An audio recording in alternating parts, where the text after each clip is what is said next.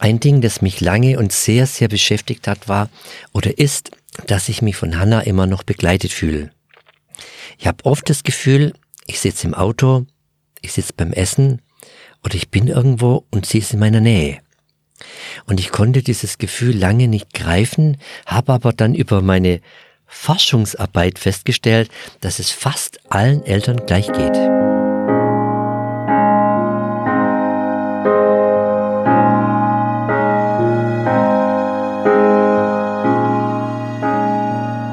Herzlich willkommen zu einer neuen und diesmal ganz besonderen Folge von Sag's Pauli. Heute ist Norbert Nitsche aus Laubheim bei mir. Der ist Trauerberater für Eltern, die mit dem Tod eines Kindes leben müssen. Er ist selbst verwaister Vater, wie er es nennt.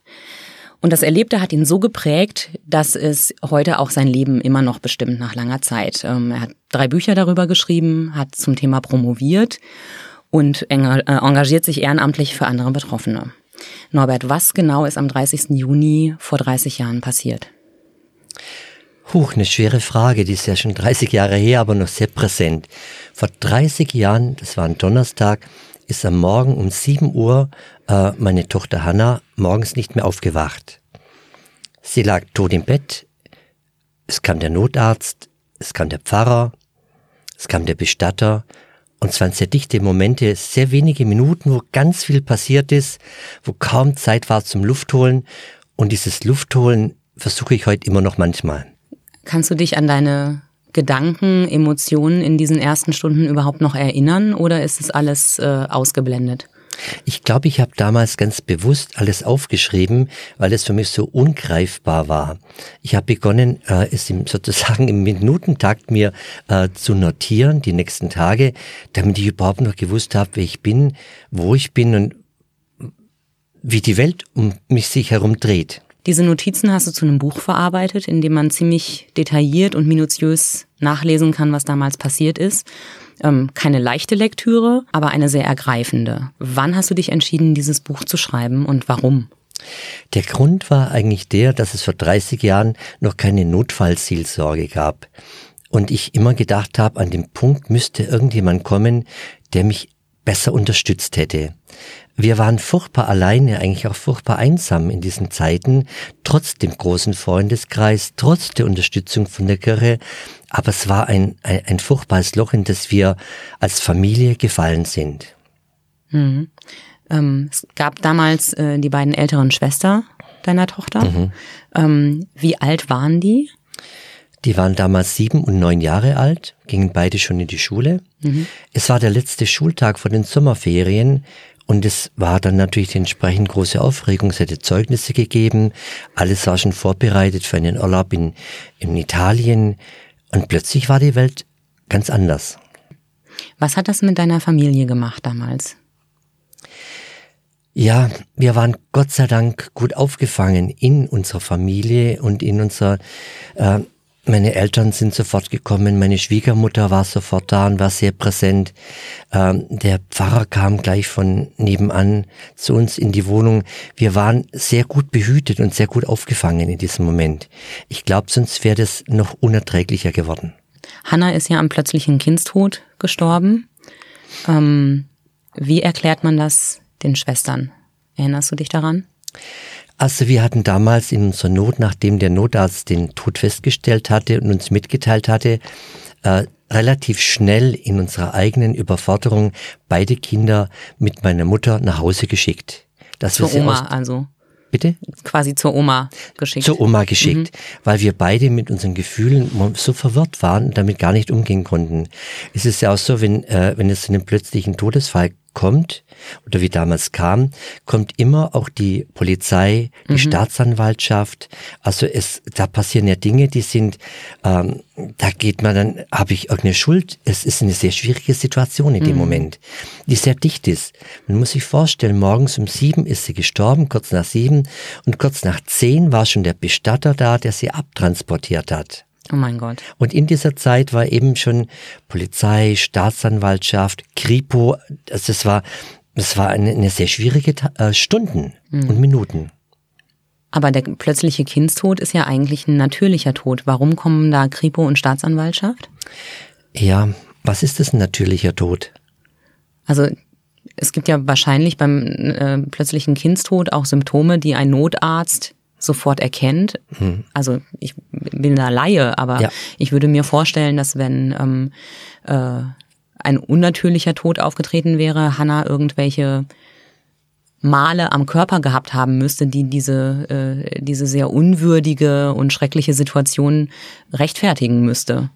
Ja, plötzlicher Kindstod ist natürlich eine Form von Sterben, wo zunächst es eigentlich gar nicht ganz klar ist. Ah, okay. Deshalb ist es auch wichtig, dass nachgeschaut wird von außen, lief alles regulär ab. Mhm. Und zwar ist dabei, ich glaube, damals mussten wir die Hannah nicht obduzieren. Der Staatsanwalt hat uns das gefragt. Heute findet, soviel ich weiß, bei jedem plötzlichen Kindstod auch eine Obduktion statt. Mhm. Was wichtig ist. Mhm. Es kann sein, dass ein Kind auch in einem großen Anführungszeichen auch mal an einem Grippevirus verstorben ist. Mhm. Und das nimmt dann eher den Eltern auch das Gefühl, ich kann mich ganz anders wieder unter Umständen auf ein neues Kind einlassen. Ihr habt kurz danach ein weiteres Kind bekommen. Nach nur einem Jahr ist Julian geboren, euer Sohn. Wie war dessen Säuglingszeit für euch? Also kann man da überhaupt noch nachts ruhig schlafen oder hat man nur noch Angst, dass das Gleiche nochmal passiert? Also ich hatte damals, als die Hannah gestorben ist, in den ersten Wochen alles aus der Wohnung verbannt, was mich an sie erinnert hat. Mhm. Das war im Nachhinein gar nicht so geschickt. Denn dadurch konnte ich gar nicht gegenständlich Abschied nehmen von Hannah, sondern habe versucht, es ein Stück weit einfach auszublenden aus meiner Welt damals. Als Julian auf die Welt kam, hatten uns die Ärzte auch gleich gesagt, wir brauchen auf jeden Fall ein Gerät, wo man die Atmung überwacht. Mhm. Wir wurden eingeführt in Maßnahmen, wenn es dazu käme, zu einem Atemstillstand. Mhm. Und wir hatten furchtbare Angst, jede Nacht, jeden Tag, bei jedem kurzen Schlaf, ob unserem Sohn etwas passiert. Ist das was Genetisches, die Ursache für plötzlichen Kindstod? Nein, es gibt aber eine Häufung in Familien, wo es schon mal passiert ist. Okay. Gibt es immer wieder mal eine geringe Häufung, aber Gott sei Dank ist die auch sehr selten. Aber das klingt für mich so, als ob für euch keine Nacht mehr entspannt gewesen sein kann. So war's. Mhm. Ja. Wann hat das aufgehört? Ihr habt irgendwann entschieden, diesen Gurt abzunehmen, ne? Ja, seit circa 9 oder 10 Monaten haben wir es nicht mehr ausgehalten. Diese Fehlalarme, die nachts teilweise waren, wenn er ganz ruhig geschlafen hat. Wir haben gedacht, wir drehen durch und haben dann gesagt, wir müssen jetzt einfach sehen, dass wir so klarkommen. Vielleicht sind wir in Gottes Hand, vielleicht sind wir es weniger und haben dann einfach uns darauf eingelassen, zu sagen, wir lassen uns tragen vom Leben. Wir lassen uns tragen vom Leben klingt nach einer ziemlichen Herausforderung, nachdem der Tod so eine große Lücke gerissen hat. Ja, das ist auch schwierig, wenn man danach nochmal ein Kind bekommt. Wenn man dann auch 2 kleinere, also andere Kinder noch dazu hat, dann auch allen dreien gerecht zu werden. Mhm. Dass dann das Kind, das als drittes Kind kommt, wie in unserem Fall, nicht so arg bevorzugt wird, weil es einfach zu viel Beachtung findet und so weiter und so fort.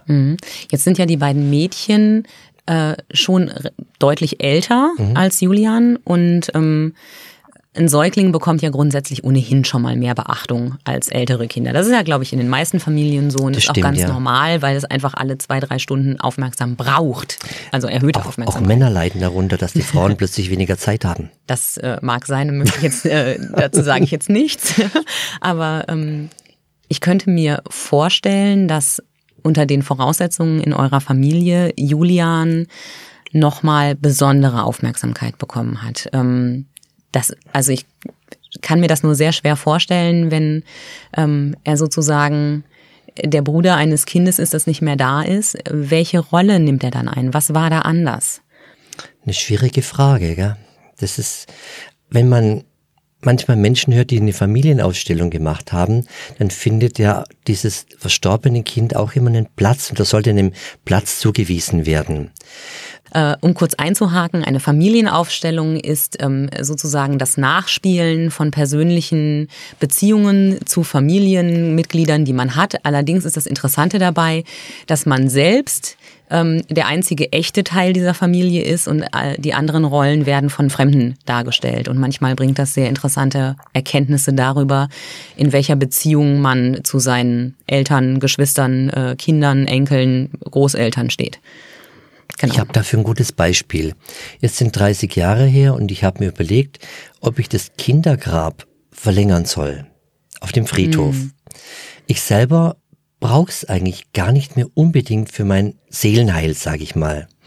Ich habe alle drei Kinder gefragt und besonders der Jüngste hat gesagt, ja, er möchte dieses Grab weiter behalten. Warum? Ich weiß es nicht. Er ist ja wahrscheinlich, weil er der Einzige ist, der nur diesen Bezug zu ihr hat. Er hat ja keine Erinnerungen an Hannah. Das könnte ich mir auch vorstellen und erklären. Mhm. Du siehst, ich habe auch nicht immer eine Antwort auf alle Fragen und frage dann oft auch manchmal nicht so tief nach, weil ich dann denke, das passt nicht. Da muss ja schon jeder auch seinen Weg dabei finden, auch von den Kindern.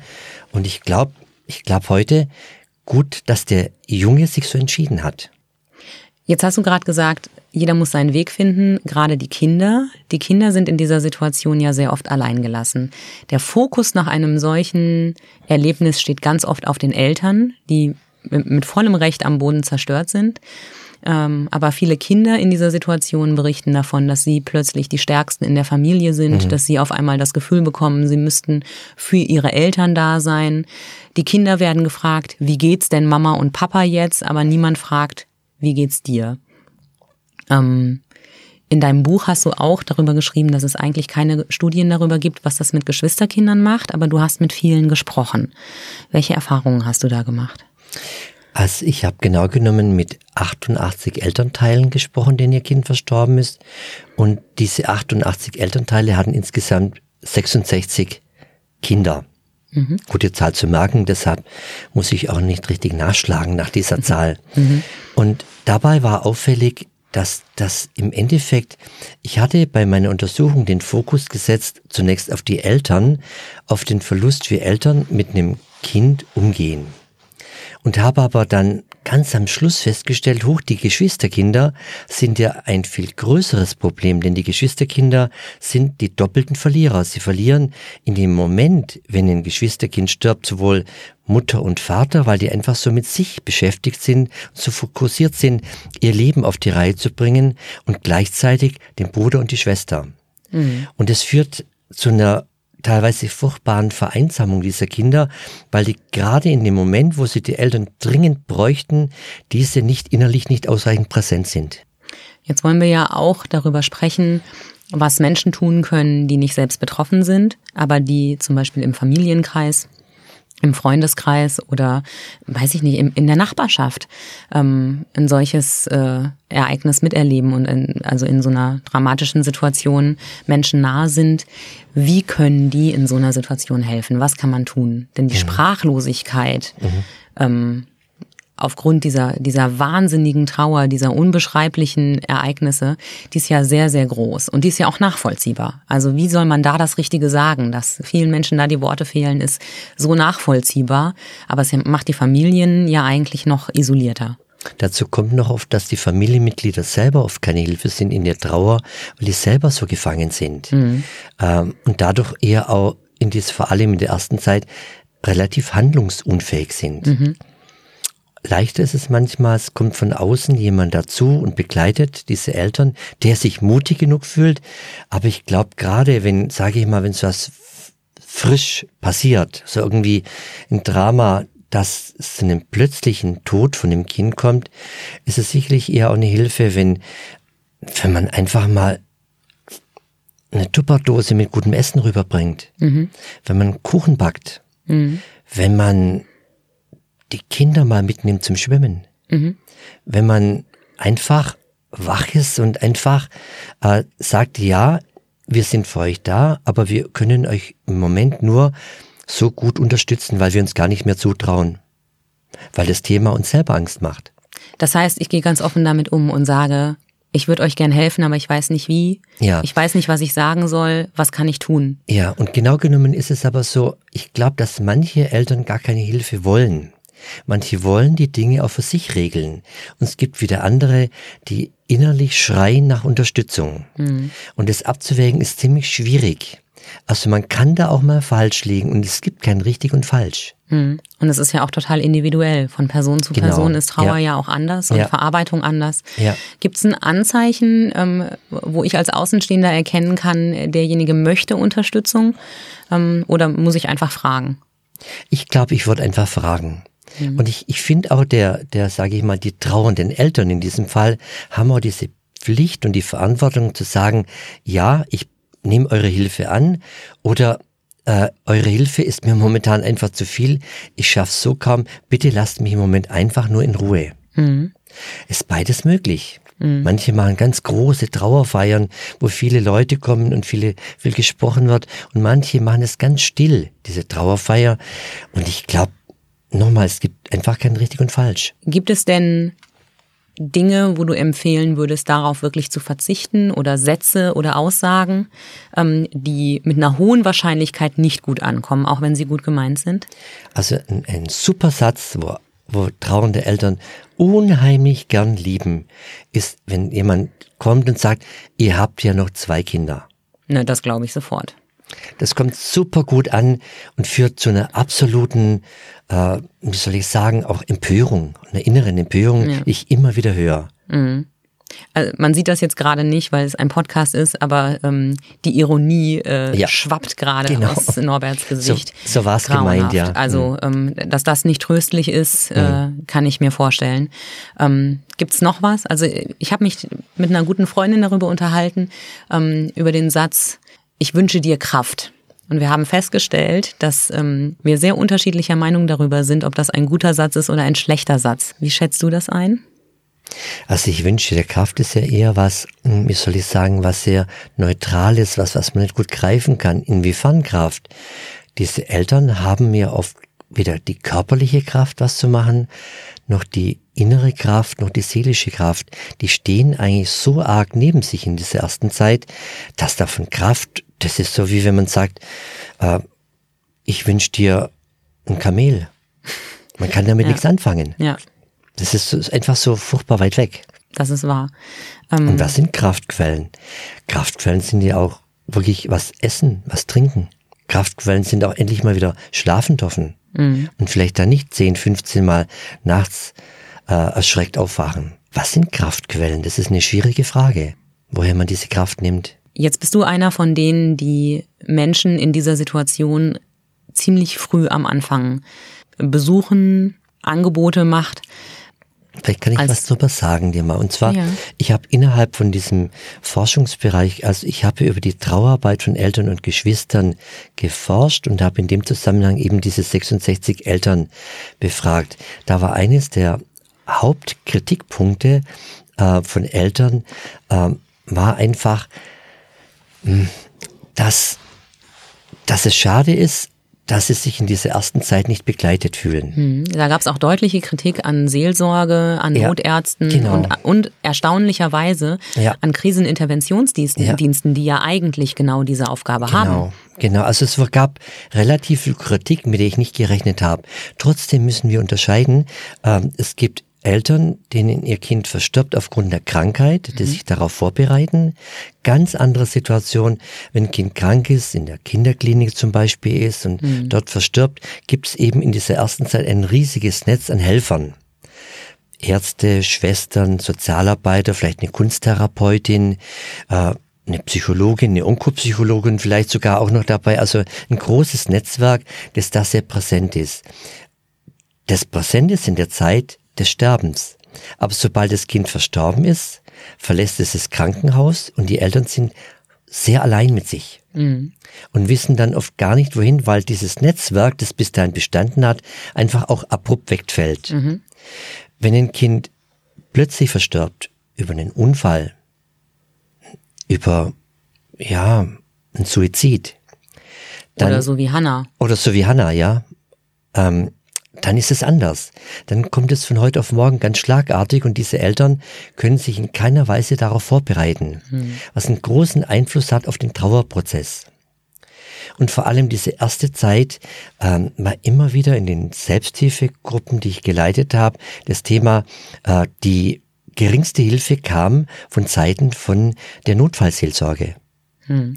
Und nachdem ich immer wieder Vorträge auch bei der Notfallseelsorge halte, in den Vorbereitungsgruppen oder innerhalb von Fortbildungen für die Notfallseelsorge, habe ich das Thema jetzt oft angesprochen und ich hatte einmal gesagt, also nach meinen Untersuchungen sind ungefähr 80% der Eltern, die von dem plötzlichen Tod von ihrem Kind betroffen sind, wo der Notfallseelsorger kommt, betrachten die Notfallseelsorge als nicht hilfreich. Das ist eine hohe Zahl, 80%. Ja, aber dann sagte mir der Leiter der Notfallseelsorge, Norbert, das stimmt überhaupt nicht. Ich hätte gesagt 99%. Oh meine Güte. Also der hatte selber diese Problematik durchaus, die sehen die Problematik, diese Angst in so eine Familie zu kommen, wie reagieren, was tun, die eigene Biografie mitbringen und so weiter deutlich. Und in München gibt es einen großen Verein der Verwaisten Eltern München. So heißt es in München. Die haben ein großes Forschungsprojekt gemacht und haben diese Akutbegleitung eingebaut. Sie haben sozusagen immer dann Eltern, eine Person, die bereits betroffen war von dem Tod von ihrem Kind, an die Seite gestellt. Eltern, die frisch betroffen sind, die dies über bestimmte Zeit, vielleicht 1 Monat, 2 Monate begleiten, 2 Monate begleitet haben und dann wieder losgelassen haben und haben damit sehr gute Erfahrungen gemacht. Denn wer von uns weiß denn, wie reagieren, was tun in diesem Moment? Was mache ich mit den Anrufen? Was mache ich, wie gesagt, vorhin schon gesagt, mit den Dingen, den Gegenständen von dem verstorbenen Kind? Also es sind viele Fragen, die eigentlich am besten individuell, dann möglichst auch zu Hause vor Ort klärbar und klärbarer sind. Klärbarer. Klärbar wäre viel verlangt. Ja, aber dadurch, dass du dich und andere verwaiste Eltern sich auch immer wieder mit dieser Situation auseinandersetzen und anderen zur Seite stehen, kann es jemals heilen? Also ist es überhaupt möglich, dass eine solche Wunde heilt? Was meinst du mit heilen? Der Verlust von Hannah, also ist wie, also schwer, ist eine gemeine Frage. Ja, ist eine gemeine Frage, ist auch schwer zu formulieren, aber es gibt diesen Spruch, die Zeit heilt alle Wunden. Da frage ich mich immer wieder, ist das richtig oder nicht? Kann man das so pauschalisiert sagen? Ich weiß, dass du rausgefunden hast, dass bis Menschen in der Lage sind, wieder ihr normales Leben aufzunehmen, eine durchschnittliche Zeit an Jahren vergeht, die auch abhängig davon ist, woran ein Kind gestorben ist. Können wir gleich nochmal kurz drüber sprechen. Aber ich stelle mir vor, wenn ich ununterbrochen über die traumatischsten Erlebnisse meines Lebens reden würde, dass ich keine Möglichkeit habe, selber wieder zur Normalität zurückzufinden. Oder ich müsste sie zu einem großen Teil der Normalität machen, was ihnen aber eine sehr große Präsenz einräumt. Die Frage ist sehr spannend, die du gestellt hast. Ich glaube, dies ist auch wert, drüber nachzudenken. Ich möchte ein Beispiel bringen, und zwar, warum ich diese Arbeit gemacht habe. Ich habe ja erst mit 55 promoviert, also sehr spät, weil ich einfach manche Dinge auch für mich selber gebacken kriegen wollte. Also eigentlich zu einem Zeitpunkt, wo man auch mit dem Titel überhaupt gar keine, Karriere mehr machen will, sondern ich habe es eigentlich bewusst für mich gemacht. Hier ganz in der Nähe in Weingarten, bei dem Psychologen, und es war sehr spannend. Ich möchte nochmal drauf zurückkommen mit dieser Frage, die du gerade gestellt hast, über die Normalität zurückkehren.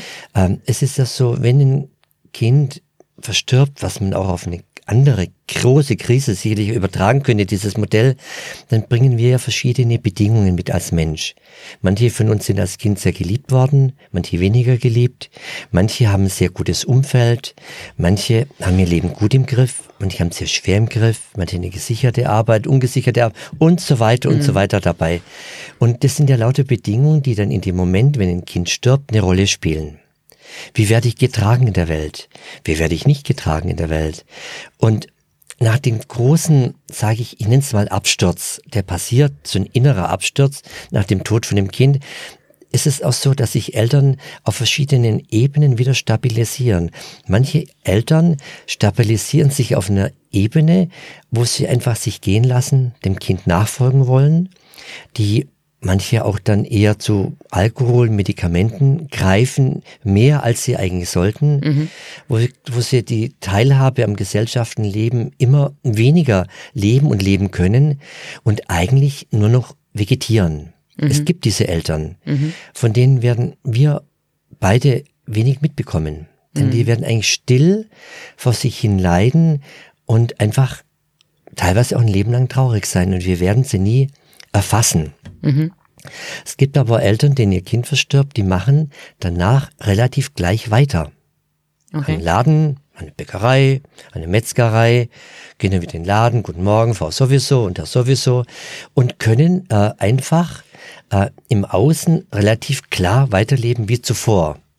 Und alle sagen, ja, da merkt man schon lange nichts mehr an, dass das Kind verstorben ist. Und dann wäre es genauso, wie du gesagt hast, dass man sagt, ja, die haben es bearbeitet, die haben es verkraftet. Es gibt aber auch die Eltern, die, was sich komisch anhört, aber die ein Stück weit auch an so einer großen Lebenskrise profitieren für ihr eigenes Ich. Die gelernt haben, mit Krisen ganz anders umzugehen, zu sehen, das Leben hat mich derartig umgebeutelt, aber ich bin wieder aufgestanden. Es gibt Leute, die sich dann weiterentwickeln, die sich engagieren plötzlich, auf solche Eltern viel wacher sind. Es gibt Eltern, die sich dann auch nach so einer Situation sicherlich trennen oder enger zusammenrücken oder den anderen Kindern einen anderen Stellenwert zuordnen oder auch wenn man keine Kinder mehr hat, außer dem verstorbenen Kind, einfach einen anderen Background für ihr Leben suchen und sich neu einbinden ins Leben. Und das fand ich so spannend zu sehen, wie entwickeln sich Eltern unter welchen Bedingungen weiter. Gibt es eine Mehrheit aus deiner Erfahrung? Also kann man sagen, die Wahrscheinlichkeit, dass man beispielsweise in der zweiten Gruppe ist, die nach außen relativ schnell in den Alltag zurückfindet, wo aber keiner genau weiß, was eigentlich im Kopf vorgeht und im Herzen, ist das wahrscheinlicher, als dass man anfängt, sein Leben umzukrempeln und sein Leben mehr schätzt? Also gibt's da? Es ist verschieden. Ich glaube auch, wie du sagst, Gruppen, und eben das gibt's dabei überhaupt nicht. Okay. Man kann gar keine Raster genau bilden, weil es einfach so sind so viele verschiedene Bedingungen, in denen diese Menschen, diese betroffenen Eltern, also die verwaisten Eltern, ihr Leben dann weiterleben. Die Eltern, die bei mir in der Selbsthilfegruppen waren, die frisch betroffen sind, die pendeln ständig zwischen absoluten Abgrund, kurz vor dem Abgrund sein und auch dem Kind nachfolgen wollen, bis zu sich einfach irgendwie über Wasser halten. Also die schwimmen furchtbar schwer, als ob sie einen Rucksack auf dem Rücken haben, mit ganz viel Stein drin und immer wie kurz vor dem Ertrinken sind. Ich weiß ein gutes Beispiel, eine Mutter hat mir in meiner Selbsthilfegruppe mal in der Gruppe erzählt, sie vergisst vor Trauer immer das Atmen. Und die ist dann immer wieder die Treppen herabgestürzt. Immer wieder. Und der Mann hat die Sorgen gehabt, weil sie immer wieder so Atemaussetzer hatte, ganz lange, kann ich meine Frau mit den anderen Kindern überhaupt alleine zu Hause lassen? Und in dem Moment hat auch dann jemand aus der Selbsthilfegruppe gesagt, du, ich weiß einen guten Atemtherapeuten, geh mal zu dem. Und da wäre ich niemals drauf gekommen. Und deshalb glaube ich, dass diese Hilfe zur Selbsthilfe was ganz Wesentliches auch für diese Frau, die einfach nur mal, die vergessen hat zu atmen, vor lauter Trauer wichtig war. Wenn ich das richtig in Erinnerung habe, hast du am Anfang Selbsthilfegruppen gar nicht besonders hilfreich empfunden, oder? Ja, ich war dort, ich war einfach massiv überfordert, denn ich war auch kurz nach dem Tod von der Hannah, was heißt kurz nach dem Tod, ein paar Monate danach, in einer Selbsthilfegruppe und ich war völlig überfordert von diesen Problemen der Eltern.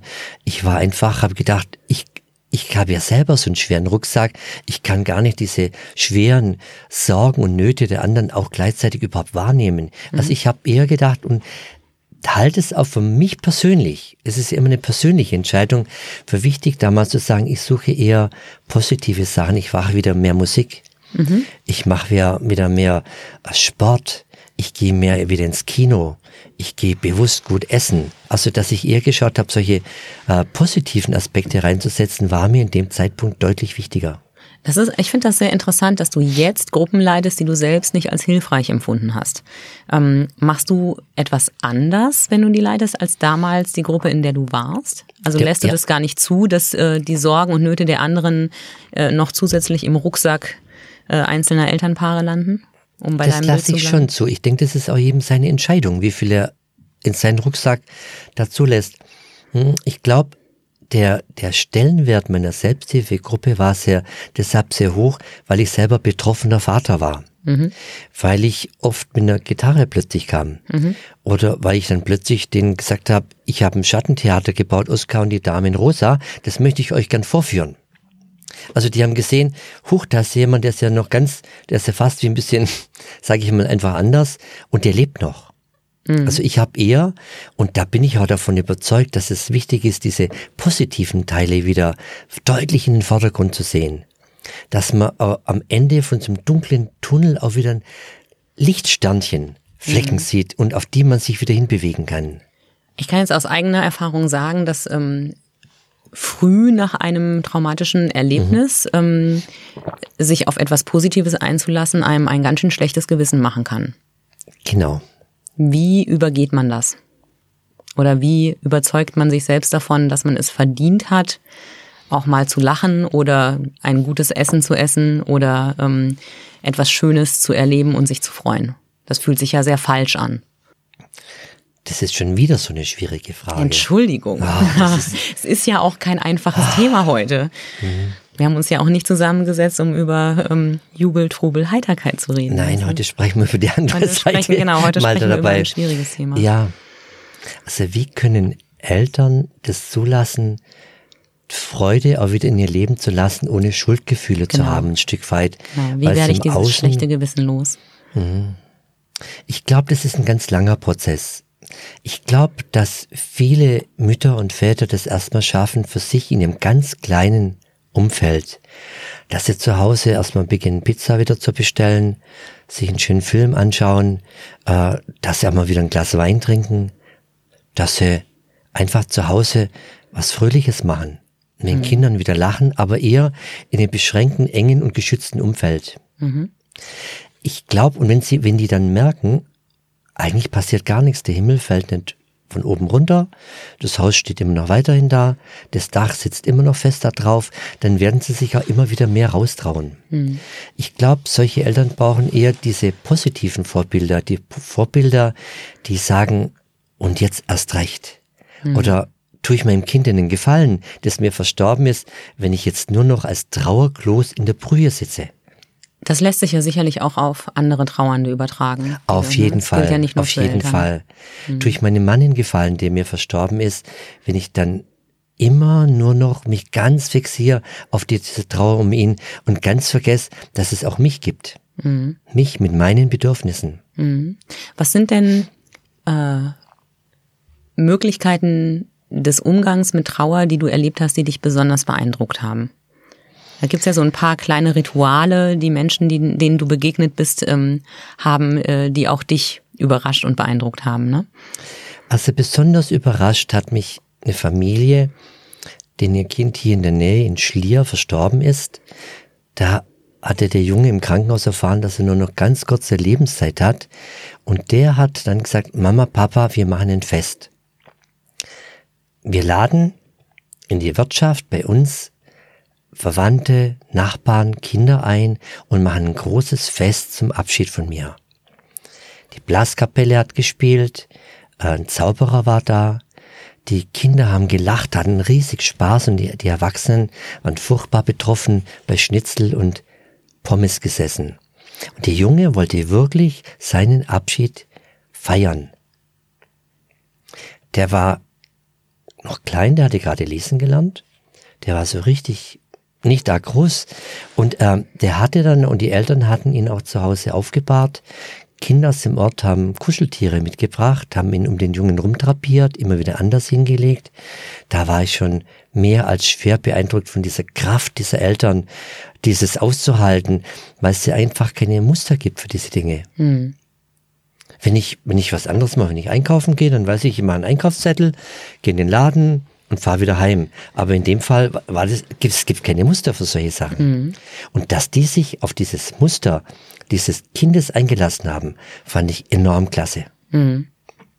Aber das ist ja nochmal was anderes, weil das ja ein Abschiednehmen vor dem Tod war. Mhm. Ich habe gelesen, es gibt diese Sauerkraut-Geschichte, über die musste ich sehr schmunzeln, die du erzählst in deinem Buch von einer Witwe, die eigentlich gar kein Sauerkraut mag und jedes Jahr im Gedenken an ihren Mann, der es sehr geliebt hat, dieses Gericht kocht und isst und es sich quasi reinwirkt, weil es ihm so gut geschmeckt hat. Das fand ich sehr berührend auf eine Weise. Und dann gab es die Geschichte mit dem QR-Code auf dem Grab. Erzählst du die? Ja, okay. Es ist das so, wir sind jetzt natürlich in der Zeit, wo einfach das Internet eine große Rolle spielt und Eltern, auch wenn sie das wissen, und das wissen eben viele nicht, einfach auch eine Homepage für ihr verstorbenes Kind machen können. Mhm. Was besonders hilfreich ist, zum Beispiel, ich hatte eine Mutter begleitet, der Sohn hatte sich vor den Zug gestellt, im Alter von 15 Jahren. Es waren lauter 15-, 16-jährige Jugendliche um diesen Verstorbenen herum, die auch nicht gewusst haben, was tun. Und die Mutter hatte die geniale Idee und gesagt, ich mache jetzt eine Homepage, eine geschlossene Homepage, wo man sich anmelden muss dazu. Ihr könnt alle Musik, Bilder, Filme da drauf hochladen. Ihr könnt sozusagen auch nochmal mit dem Verstorbenen indirekt kommunizieren, indem du sagst, du fehlst uns heute besonders sehr. Mhm. Mir fehlt er auch. Also dass so ein Frage-Antwort-Spiel entstanden ist. Und in dem Zusammenhang, das war dann eine riesen Homepage, die jetzt aber in der Zwischenzeit immer stiller geworden ist. Und sage ich mal, so eine ruhende Homepage. Vielleicht ist, ich weiß nicht, ob man Homepage das richtige Wort dafür hat. Auf jeden Fall so eine Trauerseite gestalten. Mhm. Und bei dem Jungen war das dann auch so, dass teilweise auch in anderen Ländern so QR-Codes, das sind ja solche Striche, die, wo man sein Handy hinhalten kann, dann sieht man genau normalerweise, wo kommt die Wurst her, wo kommt der Käse her, oder man kann Hintergründe. Das ist der EAN-Code, das ist was anderes. Ja, der QR-Code ist ein kleines Kästchen aus schwarzen und weißen Quadraten, und wenn man das abscannt mit dem Handy, kommt man auf eine Internetseite, und in diesem Fall führt dieser QR-Code zu einem Video des Verstorbenen. Ne? Genau, vielen Dank. Kein Problem. Ich mag, dass du einfach eine andere Generation bist. Jetzt ist die Art zu trauern nicht nur abhängig von der Generation, von der Art des Todes, von der Persönlichkeit, sondern tatsächlich auch vom Geschlecht. Männer und Frauen trauern ja sehr unterschiedlich, was gerade Ehepaare vor eine massive Herausforderung stellt. Welche Erfahrungen hast du da persönlich gemacht, und vor allem siehst du da Muster bei den Menschen, die du begleitest? Also Männer und Frauen trauern tatsächlich sehr verschieden. Da liegt eine große Chance drin, aber auch eine große Krise unter Umständen dabei. Die Trauer von Eltern, also es gibt ja diese Elterntrauer, will ich sie mal nennen, und es gibt die Trauer des Vaters und der Mutter, die völlig verschieden sind, ähnlich wie wenn es zu einer Scheidung kommt. Mhm. Dann gibt es ja ein Eltern-Ich, ein Mutter-Ich und ein Vater-Ich. Ich nenne es jetzt einfach mal so, ohne darüber jetzt groß zu reflektieren. Aber dieses Vater-Ich und dieses Mutter-Ich sind nicht unbedingt das gleiche Ich, wenn man dann um das Kind trauert. Beide bringen verschiedene Voraussetzungen mit wieder, begründet auf ihrer Biografie. Es kann passieren, dass es ganz gut geht, dass innerhalb des Trauerprozesses beide wie Hänsel und Gretel durch den dunklen Wald laufen.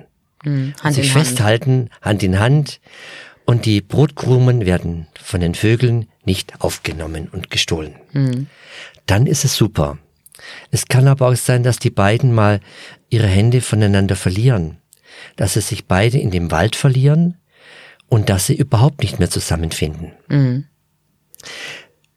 Was eigentlich nicht so häufig ist. Ich habe mich bewusst auch bei meiner Arbeit eher darüber beschäftigt, wie gehen Eltern, Paare, Mütter, Väter in ihrer Trauer um in Deutschland, in Europa, in Italien, einfach hier in Mitteleuropa, und nicht, wie gehen Eltern in Amerika oder in Indien oder in anderen Kontinenten mit der Trauer um.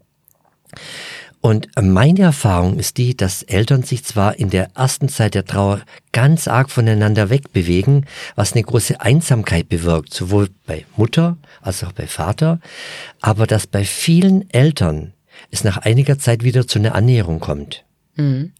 Also, und es ist wichtig auch in der Trauer, dass sich dann jeder selber neu definiert, neu mit seiner Rolle, neu mit diesem neuen Päckchen, das er ins Leben mit dazu bekommen hat. Und es kann die Beziehung verändern, es kann aber auch sein, dass die Beziehung zerbricht, oft aber auch an Dingen, die vorher schon brüchig waren. Mhm. Es kann aber auch zu einer viel tieferen Beziehung führen als vorher, weil mit wem kann man denn diese Erfahrung sonst teilen, außer mit dem Partner, der an meiner Seite war. Kannst du Menschen dabei unterstützen, die Art der Trauer ihres Partners besser zu verstehen? Ich glaube, deshalb ist gerade auch so Selbsthilfegruppen wichtig. Mhm. Deshalb ist gut, dass da eine Mischung da ist zwischen Mann und Frau und es eine reine Frauengruppe wäre. Mhm. Ja, es wäre aber auch nicht gut, wenn es eine reine Männergruppe wäre. Mhm. Im Endeffekt bringen beide die Impulse rein, die der andere unter Umständen nicht hat und die sich gegenseitig befruchten können. Mhm. Was würdest du dir denn wünschen, für diese Paare in dieser Situation? Wenn du an deine eigene Phase nach Hannas Tod zurückdenkst, war es ja mit deiner Frau wahrscheinlich ähnlich, setze ich jetzt mal so voraus. Gibt's was, wo du sagst, ich würde mir wünschen, dass wir das anders hinbekommen hätten oder dass wir diesen Ratschlag gehabt hätten? Gibt's da was? Ich glaube, wichtig ist, dass man für den anderen auch einfach in gutem Vertrauen mal eine Zeit lang loslässt. Mhm. Denn im Endeffekt muss sowohl Mutter als auch Vater wirklich auch seinen Weg finden. Und der kann verschieden sein. Ich weiß, Eltern oder auch Mütter oder auch Väter, die sagen, ich brauche jetzt einfach viel mehr meine Ruhe. Ich brauche diese Rückgezogenheit. Ich brauche Spaziergänge im Wald. Ich gehe alleine schwimmen. Ich brauche 2 Tage Auszeit für mich. Ich möchte mal niemand um mich rumsehen. Und dabei nicht die Angst zu haben, den anderen unbedingt zu verlieren, sondern das Gefühl haben, ich bin getragen, ich habe Vertrauen, es wird wieder gut. Aber das ist eine große Herausforderung in der Situation, wo man wahrscheinlich mehr als je zuvor im Leben Unterstützung braucht und Halt, dann zu sagen, ich lass los und ich bin in dieser Situation jetzt mal für eine Stunde, einen Spaziergang oder 2 Tage auf mich gestellt. Ja, das macht natürlich auch dem anderen Partner oft Angst. Gell? Der denkt dann, habe ich jetzt das Kind verloren und verliere ich vielleicht meinen Partner, meine Partnerin ebenfalls? Mhm. Also diese Verlustängste tauchen dann natürlich viel mehr auf als bei anderen Menschen. Und deshalb ist es wichtig, dass vor allem diese Partner, wenn es Partner sind, viel schwieriger ist ja, wenn eine Mutter oder Vater alleinerziehend war und verliert ein Kind, dann jetzt nicht automatisch ein Gegenüber hat, dann wird es manchmal schwierig, wenn die Partner nicht gut miteinander kommunizieren und klar miteinander kommunizieren. Mhm. Es kann auch hilfreich sein, in der ersten Zeit einfach mal auch einen Psychotherapeuten zu suchen oder eine Beratungsstelle, ganz niederschwellig einfach jemanden zu suchen, der mit einem darüber im Gespräch bleibt. Und das ist noch nicht selbstverständlich, dass nach so einem Erlebnis ein Psychotherapeut zum Beispiel direkt vermittelt wird vom Notfallseelsorger oder vom Krankenhaus oder vom Trauerbegleiter. Ich kenne fast keine Psychotherapeuten, die sich auf dieses Thema offen einlassen. Warum nicht? Ich weiß es nicht. Die Eltern, die ich kenne und die zu Psychotherapeuten gegangen sind, berichten immer wieder, ich fühle mich nicht verstanden. Das ist ja schrecklich. Der versteht mich nicht ganz. Der ist irgendwo in einer anderen Welt. Der will was von mir und spürt dabei nicht mein Herz oder mein Wesen, wie es im Moment ist. Immer wieder. Ganz, ganz schwieriger Punkt. Deshalb, ich glaube, es gibt schon gute Leute auch über die Hospizbewegung, bei denen man immer wieder gut anbinden kann.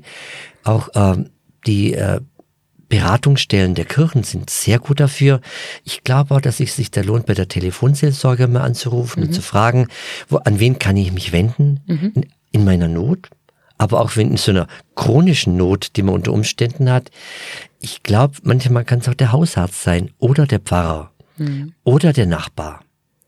Also das ist ganz verschieden. Es muss auch zu einem passen. Aber da die richtige Hilfe zu finden, klingt ja jetzt schon wieder mega anstrengend. Es ist mega anstrengend und vor allem in der Zeit, wo man keine Kraft hat. Genau, wollte ich gerade sagen. Es ist super, die Kombination. Ja, ganz toll. Ich sehe schon, da sind die die Herausforderungen für Eltern in so einer Situation sind ja unermesslich hoch. Ja. Hat sich denn aus deiner Sicht in den vergangenen 30 Jahren in dieser Situation etwas zum Positiven verändert? Ja, es gibt deutlich mehr Selbsthilfegruppen. Und zwar gut verteilt. Sie sind auch gesammelt. Es gibt einen großen Verband, der ist Verwaiste Eltern in Deutschland. Verwaiste Eltern in Deutschland, genau, weit genau. Sozusagen. Kann man auch im Internet gut nachschauen. Mit vielen Hilfsangeboten. Es gibt auch immer wieder entsprechende Büchertische. Es gibt auch immer wieder Gruppen, die sich mit einzelnen Themen von Trauern sehr intensiv beschäftigen. Ich habe das Gefühl, wir sind wacher geworden. Wir lassen es mehr zu sagen, hallo, ich habe Depressionen und gehe zum Psychotherapeuten. Das wäre wahrscheinlich vor 30 Jahren, wäre das ein Unding gewesen. Das stimmt. Also es hat sich viel gewandelt, wo man auch eher auch mal Schwäche zeigen kann und wo Schwäche zur Stärke werden kann.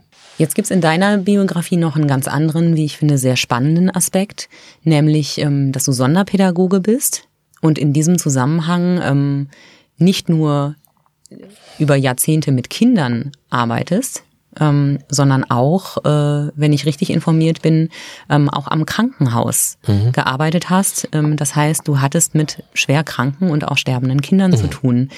Wie hält man das denn bitte aus, wenn man das immer wieder und wieder auch sieht bei Kindern, die man kennt? Das ist ja nochmal was anderes, als wenn du zu Eltern gehst, deren Kinder du nicht gekannt hast. Vielleicht als Vorgeschichte. Also ich war 14 Jahre lang Schulleiter der Klinikschule, heißt es in Ulm, am Universitätsklinikum. Und über diese Klinikschule wurden Schulkinder schulisch betreut während ihrem Krankenhausaufenthalt. Sowohl in der Kinder- und Jugendpsychiatrie, in dem geschlossenen Haus, als auch am Krankenbett, vor allem in der Kinderonkologie und auf der Knochenmarktransplantationsstation. Das heißt, wir reden auch von krebskranken und leukämiekranken Kindern. Genau, also Kinder, wo Eltern auch erahnen, wenn sie links und rechts sich zu schauen wagen, dass unter Umständen auch mit ihrem Kind mal was ganz Furchtbares passieren kann. Und Gott sei Dank ist die Medizin so weit, dass es einfach heutzutage so ist, dass man nicht mehr automatisch von dem Todesurteil sprechen muss, wenn ein Kind schwer krank ist. Also da muss man sagen, liebe Medizinmänner, Gott sei Dank seid ihr so weit in der Zwischenzeit.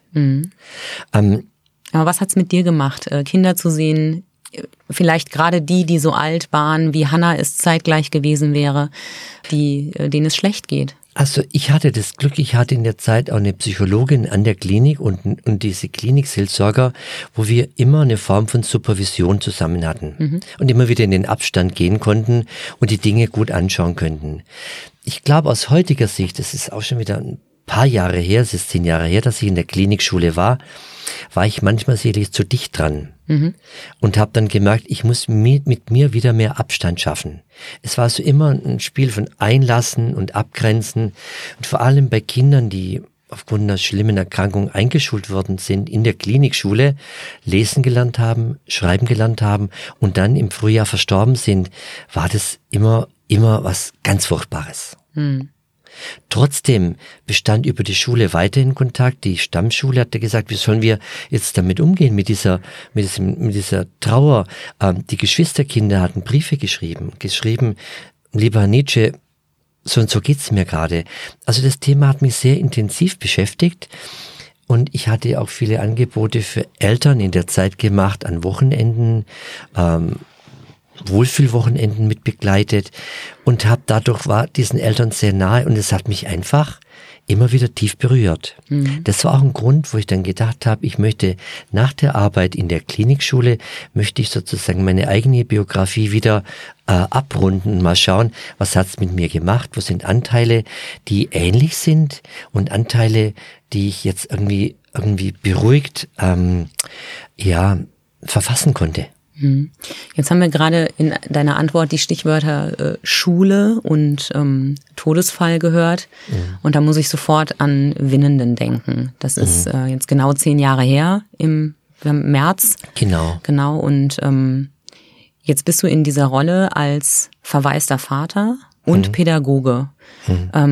Was hat dieser Amoklauf mit dir gemacht? Welche Verknüpfungspunkte hast du dazu? Und wenn ich richtig informiert bin, kennst du auch eine der betroffenen Mütter persönlich? Also ich habe natürlich meine Frage, meine Interviews mit Eltern oft so geführt, dass ich einen Fragebogen hingeschickt habe und als Angebot, ein persönliches Gespräch zu führen.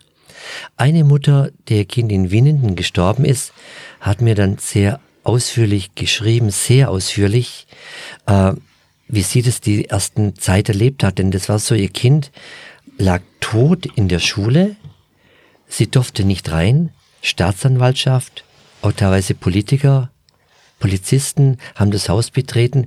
Sie wusste lange nicht, wo ist ihr Kind, wie ist es verstorben, hat es sehr lang gelitten, hat es gar nicht gelitten. Und sehr entscheidende Frage ja, auch. Ja, ne? Und zwar zu einem Zeitpunkt, man muss sich ja vorstellen, das war ja auch ganz urplötzlich, wo eine Situation, wo keiner damit gerechnet hat. Und es war auch in dem Fall so, dass zunächst mal das Kind in die Pathologie kam. Die Mutter, der Vater konnten es sich weder verabschieden, die konnten gar nicht realisieren, dass ihr Kind wirklich tot ist. Hm. Die haben erst nach 2-3 Tagen die Möglichkeit gehabt, sich dann von ihrem Kind wirklich zu verabschieden. Und davor diese Gedanken, die wurden von der Mutter als furchtbar traumatisch beschrieben, weil sich dann lauter irreale Flashbacks im Kopf herumdrehen, die vielleicht gar nichts mit dem, wie es passiert ist mit ihrem Kind, bewegt haben. Also eigentlich ein furchtbarer Moment. Und ich bin sicher, dass, obwohl 10 Jahre her sind, diese 10 Jahre nur ein Kleckschen Zeit ist und solche Dinge, die solche Mütter, Väter immer begleiten wird und nie wieder loslassen wird. Mhm, ganz sicher.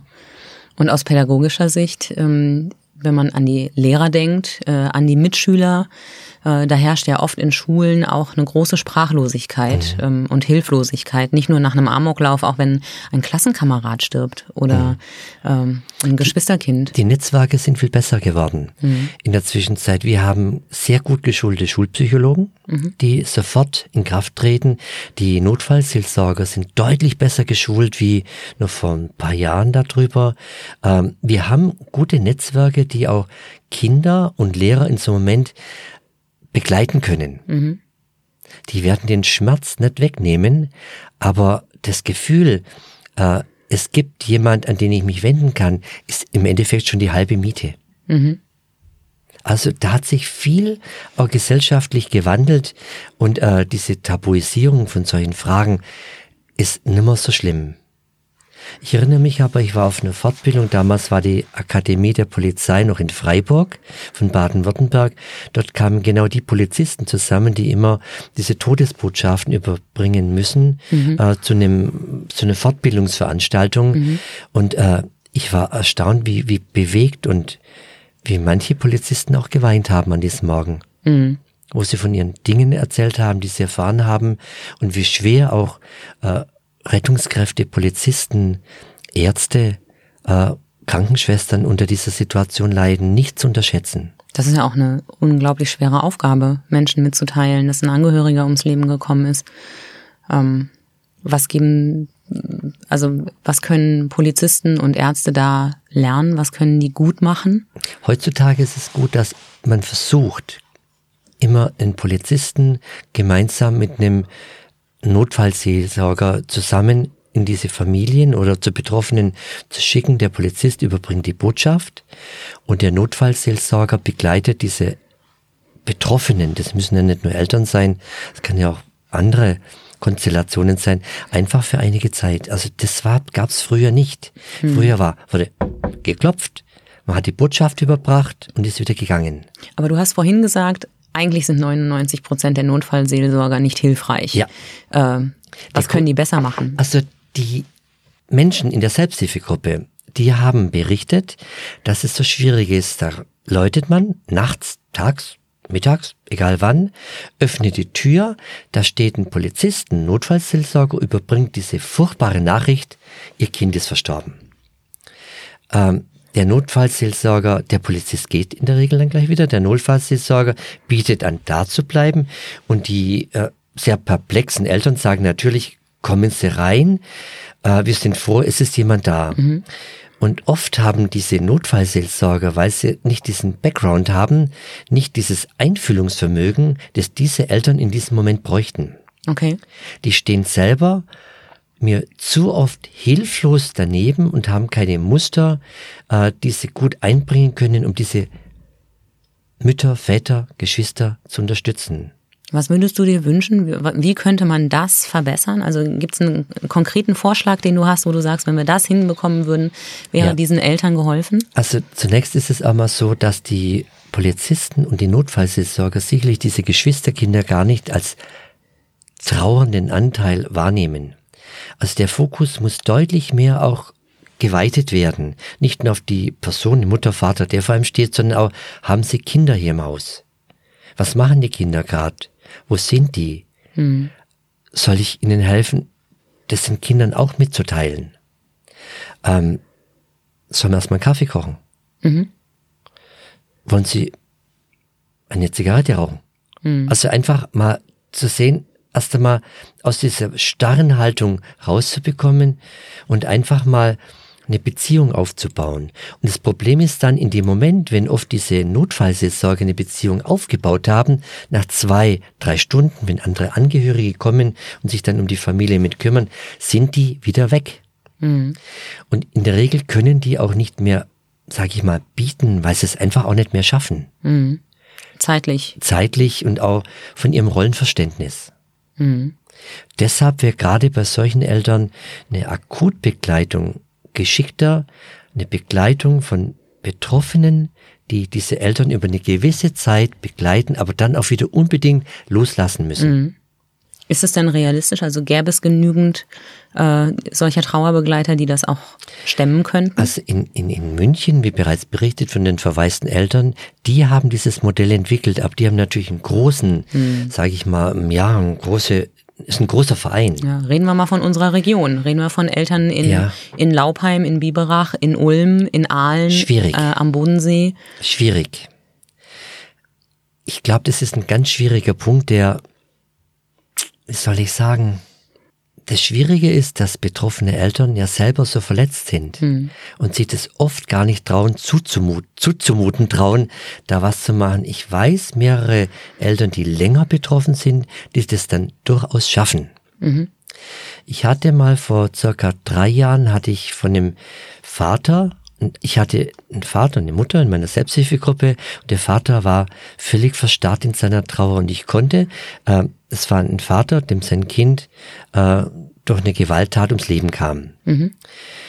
Ich habe über Kontakte herausgefunden, dass es in Stuttgart eine ähnliche Situation von dem Vater gab, der ebenfalls so alleine war und dessen Kind im gleichen Alter, auf die gleiche Art ebenfalls um Leben kam. Da spielte auch Presseberichte, Gerichtsverfahren und so weiter eine große Rolle. Ich habe dann diese beiden Männer miteinander bekannt gemacht. Ich hatte vorher gefragt, beide, wär's für euch recht? Und ich gesagt, gerne. Die haben sich getroffen und machen jetzt immer wieder was zusammen. Die gehen mal klettern, die machen auch mal ein Wochenende irgendwas zusammen. Und da habe ich gemerkt, die beiden Männer tun sich gut und können Dinge dann auf einmal machen, die sie sonst überhaupt nicht mehr gemacht haben. Weil sie sich beide verstanden gefühlt haben? Weil sie sich beide verstanden gefühlt haben in ihrer Not. Wo will ich denn auch hingehen, wenn mir sowas passiert? Ich bin eigentlich furchtbar alleine. Ich habe zum Abschluss eine schwierige Frage. Oder eher 2. Wir bleiben an den schwierigen Fragen heute. Okay, wir hatten, glaube ich, viele schwierige Fragen. Okay. Die vorletzte Frage ist, welche Rolle spielt Hannah heute noch in deinem Leben? Ein Ding, das mich lange und sehr, sehr beschäftigt hat, ist, dass ich mich von Hannah immer noch begleitet fühle. Ich habe oft das Gefühl, ich sitze im Auto, ich sitze beim Essen oder ich bin irgendwo und sie ist in meiner Nähe. Und ich konnte dieses Gefühl lange nicht greifen, habe aber dann über meine Forschungsarbeit festgestellt, dass es fast allen Eltern gleich geht.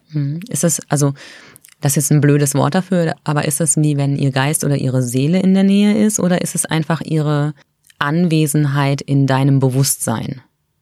Das ist eine schwere Frage, weil es ist im Endeffekt das zum Muster mit den schweren Frage. Aber wir halten es aus. Ich glaube schon. Ich glaube eher, dass es in unserer Sprache kein Wort dafür gibt.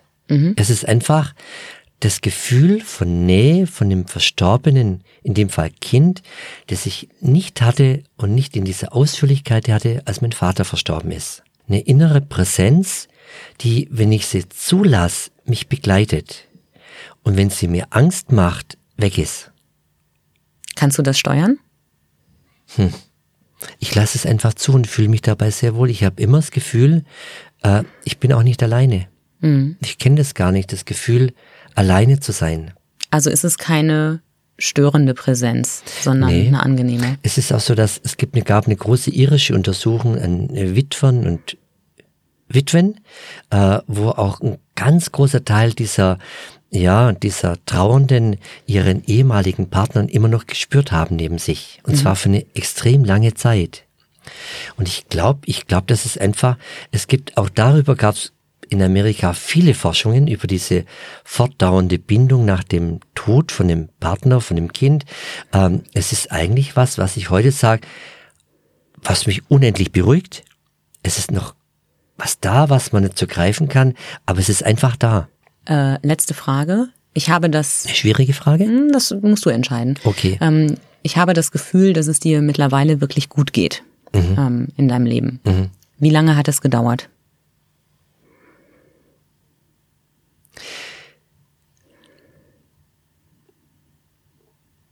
– 15 Jahre. – Okay, das trifft in etwa dem, was du gesagt hast, dass es unterschiedlich lange dauert. Wir hatten versprochen, wir kommen nochmal darauf zurück. Ja. Man kann es wahrscheinlich schwer pauschalisieren, aber es gibt diese Jahreszahlen, die in etwa erwartbar sind. Es ist halt auch so, ich weiß, eine Familie, der Kind auch verstorben ist, die hatten noch nach Jahren ihr das Zimmer so gelassen wie von dem verstorbenen Kind. Ich glaube, das waren fast 11 Jahre, haben die das Zimmer so gelassen, also alles. Die haben in der Dusche das Duschbad stehen lassen, die haben im Gang die Schuhe stehen lassen, die haben die offene Zahnpastatube liegen gelassen und die Mutter hat sich bis nach 11 Jahren immer noch in dieses Bett ihres Sohnes gelegt, weil sie dort die Nähe von ihrem Sohn gerochen, gespürt hat seine Musik aufgelegt und hat es so lange gebraucht. Es gibt andere, die, so wie ich, die möglichst alles weggetan haben und die danach eher darunter gelitten haben und diese Geschwindigkeit, die ich mir selber da befohlen hatte dabei.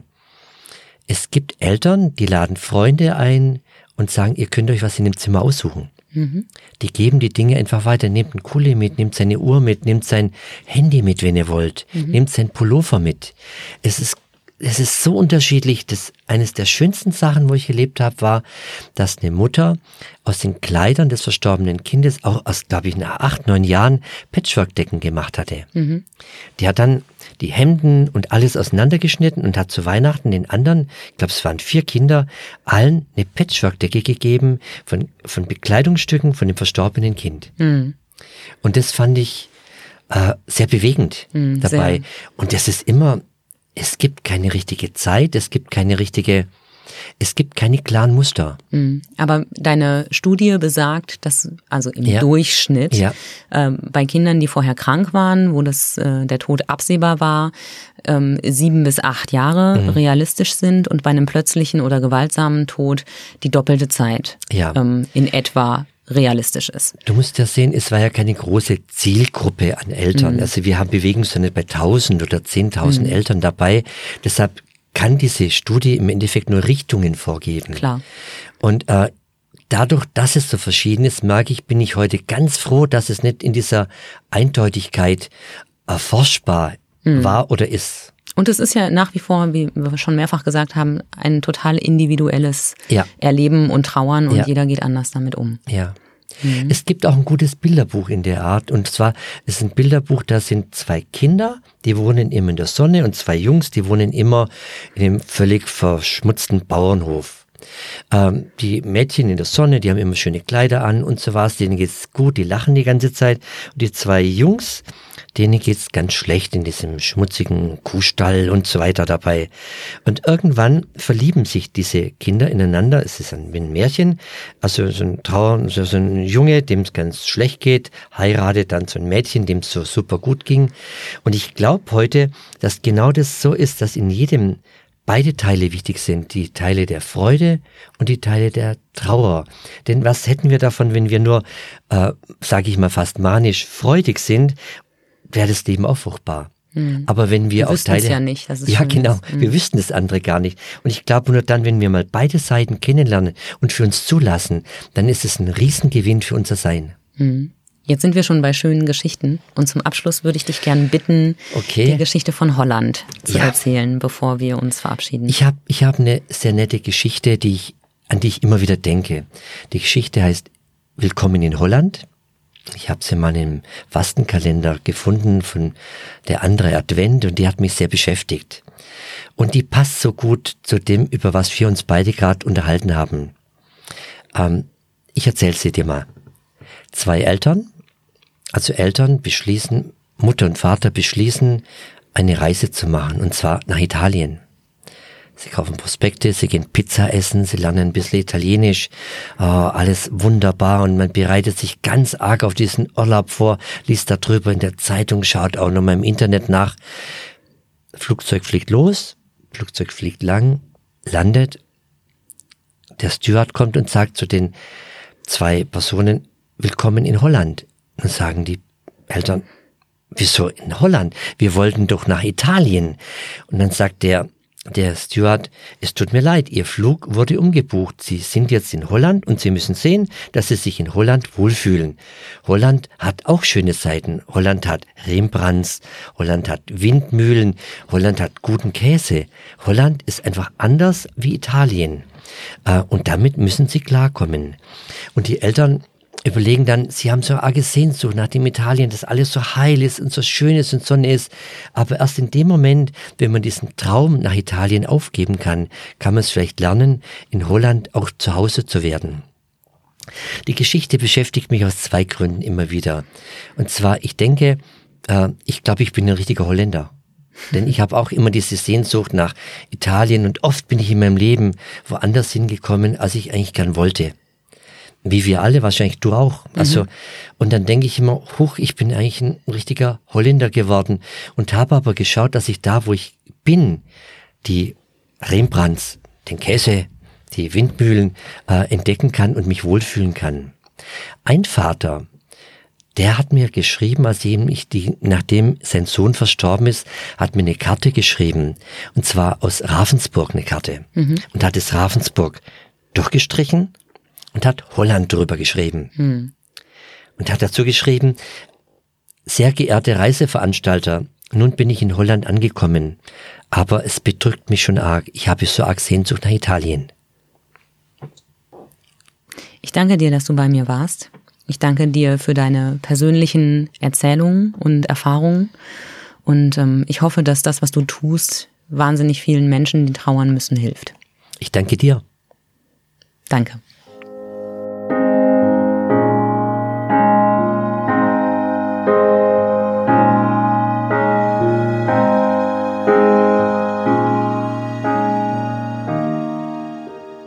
Sie hörten Sag's Pauli, ein Podcast von schwäbische.de.